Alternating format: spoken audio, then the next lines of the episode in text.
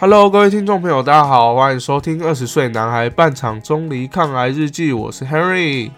今天呢，在一开始呢，Harry 呢就想先跟大家分享一个我爸铁汉柔情的故事啦。那这个故事是这样子的，就是呢，在我被诊断出确诊鼻咽癌的隔一天呢，然后呢，就是要我要去住院，然后进行分期检查的日子。然后那时候呢，我爸回家载我，准备要接我去医院的时候，就问我说：“如果明天你就失去味觉的话，你最想吃什么东西？”其实呢，为什么我爸会问我这个问题，是因为鼻咽癌里面有一个副作用呢，就是你做放射性治疗的时候，因为照射的部分是我的脸部嘛，就是我的鼻咽，那也会照射到的我的嘴巴，所以它会影响我的味觉，所以我爸才会问我这个问题。所以呢，我那时候呢，我真的想不出来我要吃什么，因为那时候就是在前一天被诊断出鼻咽癌，我心情还是有点受影响。对，但是我爸就跟我说：“好，没关系。那不然呢？其实好像都没有带你去吃过很高级的铁板烧，那就带你去吃夏目尼铁板烧好了。”哇，那时候我听到，我整个人就是。就是很 shock，你知道吗？因为其实呢，老实讲啦，就是在我的成长过程当中呢，我一直觉得我爸他其实是一个，他为了，因为我们家毕竟有五个小孩，所以在我们的生活开销上面呢，真的很多事情，我爸都是能省则省。对，如果我们生活上没有额外的需要多余的花费，他其实。也不会多给我们零用钱啊，或是多让我们有一些其他的享受，对。但是我爸竟然就是他有考虑到我的心情，就是说，因为我之后得鼻咽癌，然后我在治疗的过程当中有可能会失去味觉这件事情，他有想到这件事情，真的让我觉得非常的感动。然后那时候我爸带我去吃。就是夏目女的过程，那夏目女的东西到底好不好吃呢？到底美不美味？其实老实说，对我来说，真的已经不是重点了。但是那个回忆，这个故事呢，对我来说，是我人生当中一个非常非常重要的一段故事。因为这一段故事呢，是我爸让我知道，他真的非常非常在乎我的感受。然后呢，也非常理解，就是我生这个病之后，对，会之后会遭遇什么样的困难，以及什么样的问题。那我真的非常感谢我爸，然后有顾虑到这样的事情，然后呢，还特别带我去吃夏目尼这样。所以说呢，其实呢，这也就让我去反思说。很多时候啊，我们常常会觉得我们的父母、我们的长辈，很多时候不够关心我们，不够理解我们，会觉得我们在跟他们沟通的时候会有一些代沟。但是其实呢，这件事情呢，就让我知道说，其实我爸他真的是非常在乎我，非常关心我，然后也会了解我之后会面对什么样的困难、什么样的需求。那父母呢，也真的是当我们遇到困难的时候，真的会在第一时间呢，对我们伸出援手，给予我们帮助的人。OK，听完了上一段的故事呢，不知道大家各位听众朋友呢，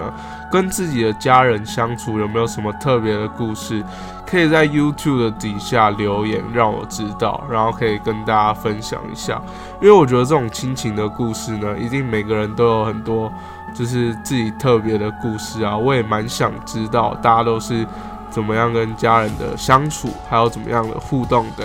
OK，好，接下来呢就是要跟大家讲一下医院分期检查。在这边呢，我要先说，就是当你确诊说你得到癌症，就是你可能做，像我是做切片检查，确定说我鼻咽的肿瘤是恶性肿瘤，所以我知道我得了鼻咽癌。但是我知道我得了鼻咽癌，我不会马上就知道说我是鼻咽癌第几期。接下来呢，你就是要住院了，然后开始进行一系列的检查。那像我鼻咽癌呢，我的检查就有包括正子摄影啊、核磁共振，然后骨质扫描等等的这些呢，最主要呢就是要去了解说你的癌细胞呢，就是到底扩散有没有扩散到你全身其他不同的部位啊，或是你癌细胞它扩散的位置。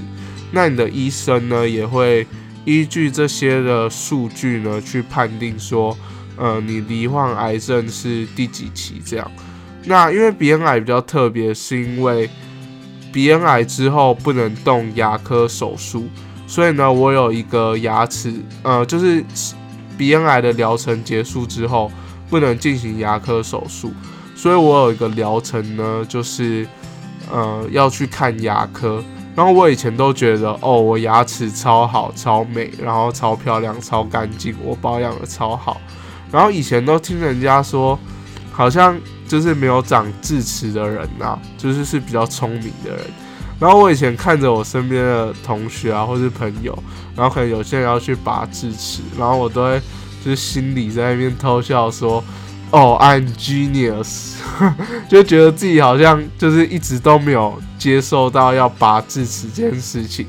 然后呢，就觉得自己好像很聪明、很厉害这样。但其实我超白痴的，因为我去牙科检查之后。牙科直接跟我说，我四颗智齿是倒的，然后呢，我一次要拔四颗智齿，哇！那时候我听到，我真的觉得，哦，我以前真的是超级智障的。对，这是一个比较，就是这个分期检查里面比较好笑的事情，然后也跟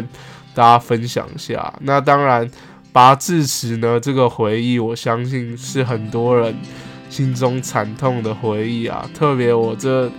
一次拔了四颗，哇！这个吃东西啊，我这拔完智齿呢，我冰敷了四十八个小时。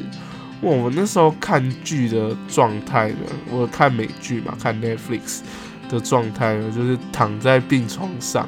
然后呢，把那个笔电的荧幕会稍微调低一点，因为我要冰敷，我就拿两个冰枕这样冰在我的呃脸颊这边，然后呢这样子看，然后。然后呢，就是看得很困难，因为但是牙齿又很痛，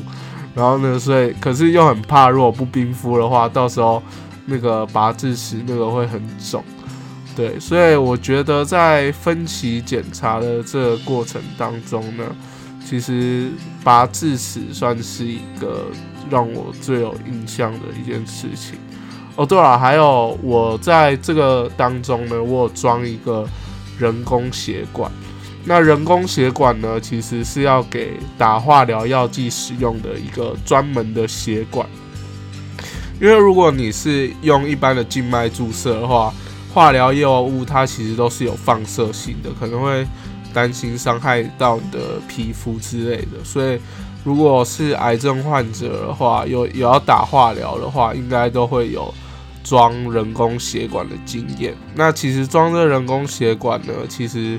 是一个小手术啦，也没有特别的感觉。但是你装完之后，就是会觉得胸部这个地方就是会怪怪的，就是有时候会觉得蛮奇怪的，就感觉哎，怎么胸口这边好像有一种异物感。然后有时候手去拉扯到的时候，你就会感觉这里好像有某个东西被牵动的感觉。好，但是其实这个也是习惯就好。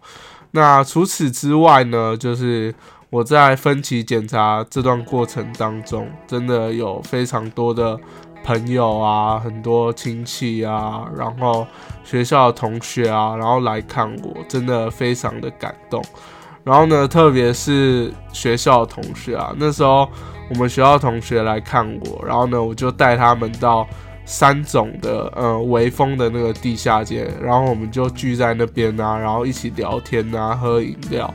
真的那时候我真的觉得非常感动，因为我离开学校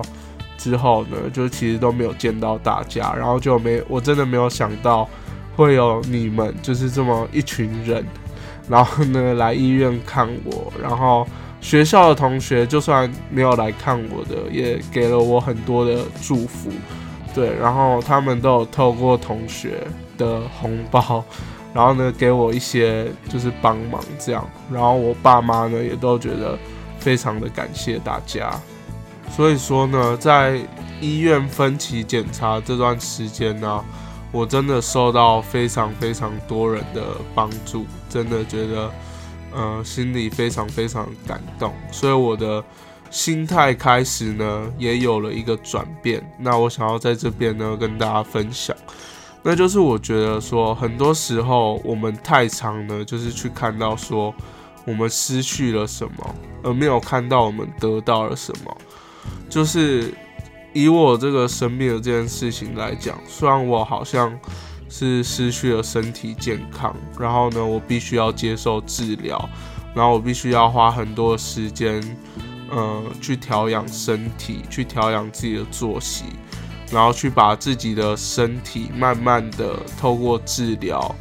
然后以及呃生活习惯的养成，然后呢去调养好。回变成回原本的状态，对。但是呢，其实在这段期间呢，我多了很多跟家人相处的机会，更更了解我家人的机会。比如说，像我觉得在这段期间呢，就是我对我爸，然后对我妈，我们就有更多时间可以聊以前可能没有时间可以聊的事情。或是可以更多的去分享自己的心情，对，真的觉得很多时候呢，我们不要一直去很 care 说我们失去了什么，我们失去了自由，我们失去了呃身体健康，我们失去了想要游山玩水就游山玩水的权利，我们失去了呃想大吃大喝就大吃大喝的权利。对，我们可以去看很多我们得到的东西，而不是不要一昧的，就是就是一直不停的去想说我到底失去什么。如果一直去想说我失去的东西的话，那真的是一件非常痛苦的事情。希望呢，就是呢，刚刚跟大家分享我的这个心境的转折，大家也可以在自己的生活当中啊，再去思考一下这一件事情。也希望对各位有一些帮助啦。好，那今天的节目呢，就差不多到这边告一个尾声啦。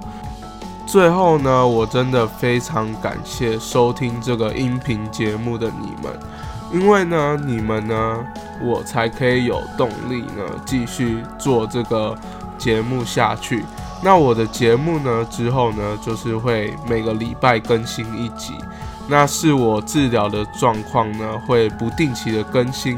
所以呢，一定要订阅，然后开启小铃铛，这样你才可以收到我 YouTube 的影片通知。那如果你是 Spotify 或是 First Story 或是 Apple Podcast 或是 First Story 的用户呢，那你也可以订阅我，然后呢去收听。那等到我的疗程稳定之后，然后呢，我之后也会定一个。每周固定更新的时间。